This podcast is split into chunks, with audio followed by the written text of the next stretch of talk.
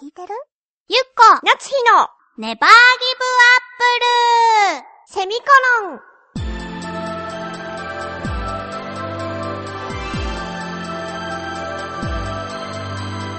この番組は浦安から世界へ発信ウェブスタジオチョアヘオ .com の協力でお送りします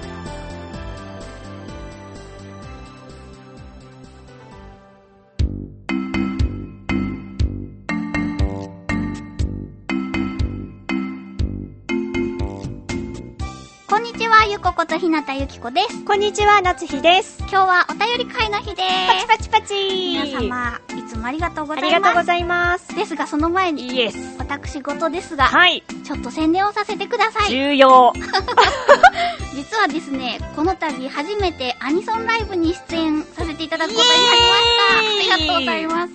えー、タイトルが、はボいイスアクターズカーニバルセッション3。うんえー日時はうん。 4月3日木曜日、はい、 4日金曜日の 2days です。 2days ね。かっこいいでしょ、うん 2days。かっこいい。行ってみたい。行ったけ ど今。それの、私が出演するのは4月も、木日3日です。 4月3日。は4月3日木曜日にい。出演します。いやー、興奮したね、今。いろんな意味で興奮したね。場所は、はい。恵比寿にあります、うん。ライブゲート東京。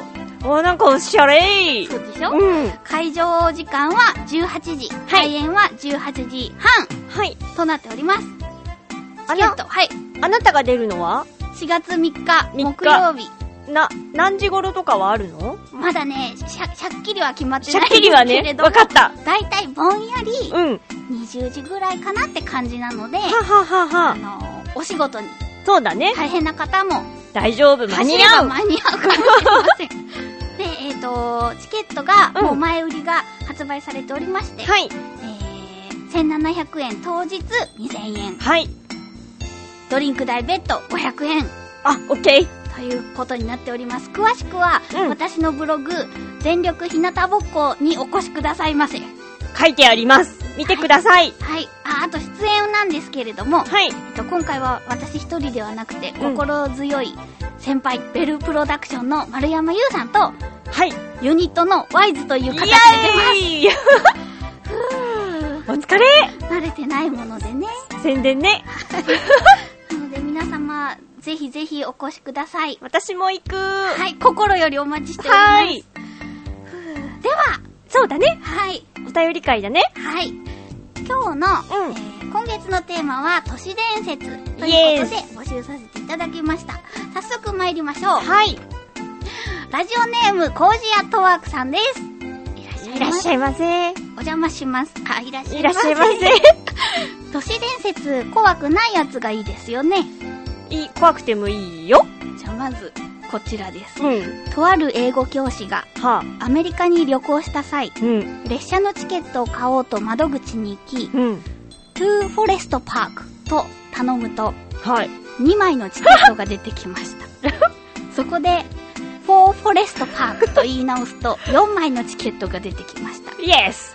腹を立てて「えい!」と言うと今度は8枚のチケット がわかったかな、イエス。わかったんだけど、うんこれ、それは都市伝説 なのそうだね私と同じ疑問だねそこがね、ちょっと気になっちゃってね。日本人的には都市伝説なのかもしれないよね そうなの逆に日本人から見ると、うんあ、そうだね。そうそうだよね。だってネイティブの人はそんなことならないものねそ。うだねまあこういう感じのねソフトな前置きがありはい。この後ですよ、よし。はい。明治初期、うん。うん。岡山県では税金を意味する血税という言葉が、え海外に輸出する赤い毛布を染めるため、国民から税金として血を抜くという意味だとされて一気が起き た。めっちゃ怖くめなっいちゃ怖いんですけど。何この振れ幅。 どういうことね、海外に輸出輸出するやだ、赤いそんな毛布布、そんな毛布使いたくないもの。そうだよ、それにちょっと血で染めるとさ、赤茶色になるっていうかさ、どんな色になるのだってね、赤くはないよね。うん、どちらかというと、なんていうか、錆びたような色そうだよねでしょ生臭さっていうか、血生臭さやとめか、ようよ。大丈夫かなと思 って。 こんなところでしょうか。もっと怖いのが良かったでは、ということで、ありがとうござあいまりす。がとうございます。ちょっとこのね、二つのお話のはい。幅が広そかうっだたねね。。びっくりしちゃった。びっくりした。絶対こんな毛布嫌だよね。いらないもの。やっぱでも、新しい言葉を聞くと、うんそう、いろいろ、わからなくなるんだね。そうだね。血税って、まあ確かにね、血、まあそのまま取ったらね、血を取るみたいな。言葉だけだとね、ねわかんないよね。あのさ、んマッサージ屋さんのテモミンっていうのがさ、はい。この前テレビでね、うん松本人志さん、松本人志さん、ダウンタウンの、あ、あ、あ、うんうん。が、最近までね、手を揉むマッサージ屋さんだと思ってたって言ったのを聞いて、私、手揉み屋さんじゃないんだって知ったもん。マッサージ屋でしょそう、手もみんって手のひらを揉んでもらうマッサージ屋さんだと思ってたのよ。すごい一部位。そういう勘違いもあるよね。そうだね、はいそういうことも都市伝説なのかな。 ありがとうございやっまぱす。いいね、都市伝説ってさ、幅が広くてさ。おじいさんありがとうござありいます。がとうではでは続きまして、フクロウの騎士さんです。えーゆっこさん、なつひさん、ネギリンゴ。ネギリンゴ。今回のテーマ、都市伝説について。うん。人面犬や口裂け女に行き合ったことはないので、そっか。通っていた学校の階段をお話しします。はい。私の小学校では理科の人体模型ではなくて社会科準備室の動く埴輪の話がありました何 それ社会科準備室で授業に必要な地図などを探しているといつの間にか展示ケースの正面に向けて置かれていた無人の埴輪がほう。部屋の中の人の方に体の正面を向けているだからこうなんかいろいろ探してる方にその無人の埴輪が向くってことだよね超見守ってるってことそういうことだね、うん。えー、と続きますそんな話がありましたうん。もう一つは定番の動く二宮金次郎像でしょうかおーねある日二宮金次郎の像の腕が折れてなくなっていた時にはえーきっと夜中に何かあったに違いないとその話を知っている連中で話していたものでしたそれから少々話題がずれているかもしれませんが、うん私は一時期何でも CIA の陰謀だと決めつけることにハマっていた時がありますかっこ笑い寒い寒い日に地面が凍っていたのも CIA の陰謀の結果ですし、電車に乗ろうとした時に目の前で扉が閉まってしまったのも CIA の陰謀の結果でした。かっこ笑い。一応、そのストーリーもセットで考えることが自分の中でルールになっていて、例えば地面が凍っていたのは情報を持って逃走中の元エージェントの足止めをして捉えるために CIA が仕掛けたトラップだとか、かっこ笑い。まあ友人連中はどれだけ無理やりこじつけた突拍子もない話を作れるかを楽しんでくれていたようでしたけれどそれではあーやりたい ちょっと私も笑いをこらえるのにねちょっとね、興奮しすぎてマイクに本寄りすぎ当てごる。めんねちょちょちょちょちょちょちょちょはいや、でもね、うん私ね、このお話を聞いててね、あこれめっちゃ面白いけどね、私の近くにもね、よく陰謀論をと解いてる人がいるんだ誰よ。誰それうんわかんないけどね、よくね、陰謀だ、陰謀だって言ってるからね。なんか知ってる気がするほんと。私にもすごいそばにいない私のいるいるいる。そうでしょ、んむしろ同じ香りがします。そうだよ ねあ、無人の埴輪そう、無人、えっ、と、戦う人じゃなくて、なんて言ったらあ、いいの武者みたいな。武者の、ってことみたいな。武者の埴輪って、無人の埴輪ってどういうやつなんだろうわかんない。でもね、なんかこの前テレビでね、それこそ、その、怖いもの特集みたいなんで、勝手にうん向きが変わる置物みたいなのがやってた。それはね、あの、検証結果が出てしまって残念だったけど、どうやって動いてたのあのー、なんだろう、人間にはわかんないぐらいの振動がああって、まあその、カタカタカタっそうと。そう、一周しちゃうとかだから、その、探してる人の方向をちゃんと見てるこの無人とはちょっと違ったけどね。そうだね。うん。この埴輪くんは人が好きなのかな、かなでもやっぱちょっと1対1だと泣いちゃうなそうだ ね。こう、みんなで囲ってみたらさ、いっぱいいたらこう、キャキャキャキャキャって、こう、いろんな人の方を向くのかな。ちょっと嫌だ なやっぱゆっくり動いてほしくないそんなガタガタやられるとさちょっと怖いのかどうかもわかんなくなっちゃうな でもそれぐらいしてくれないと 怖いじゃない。なんか逆にこう、ガタガタガタガタってやってくれてた方がさ、うん楽しいよね。そうかなそういうことかないやーこの CIA のあいいのなー電車が目の前で閉まった人っていうのも知ってる私本当そう二人でねうん出かけてたんだって、その子たち、うん。さあ一人が乗ってもう一人の人が乗る前に電車の扉が閉まっちゃったん だってそうだね。うんそんなことあったね。黒抜きさんありがとうございます ありがとうございます面白い続きましてはいよいしょホワイトタイガー猫フェイクファーさんですはーい。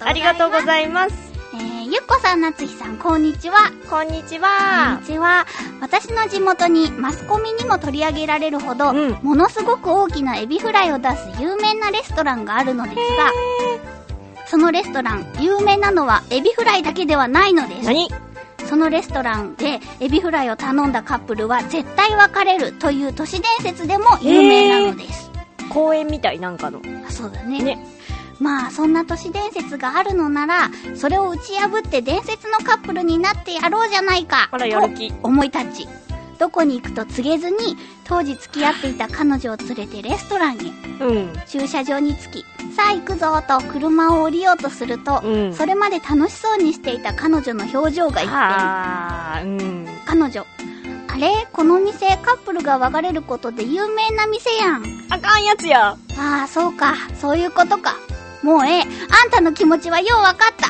そんなに別れたいんやったら今ここで別れたらとまさかの展開伝説を破るどころかまんまと伝説の証人になってしまいました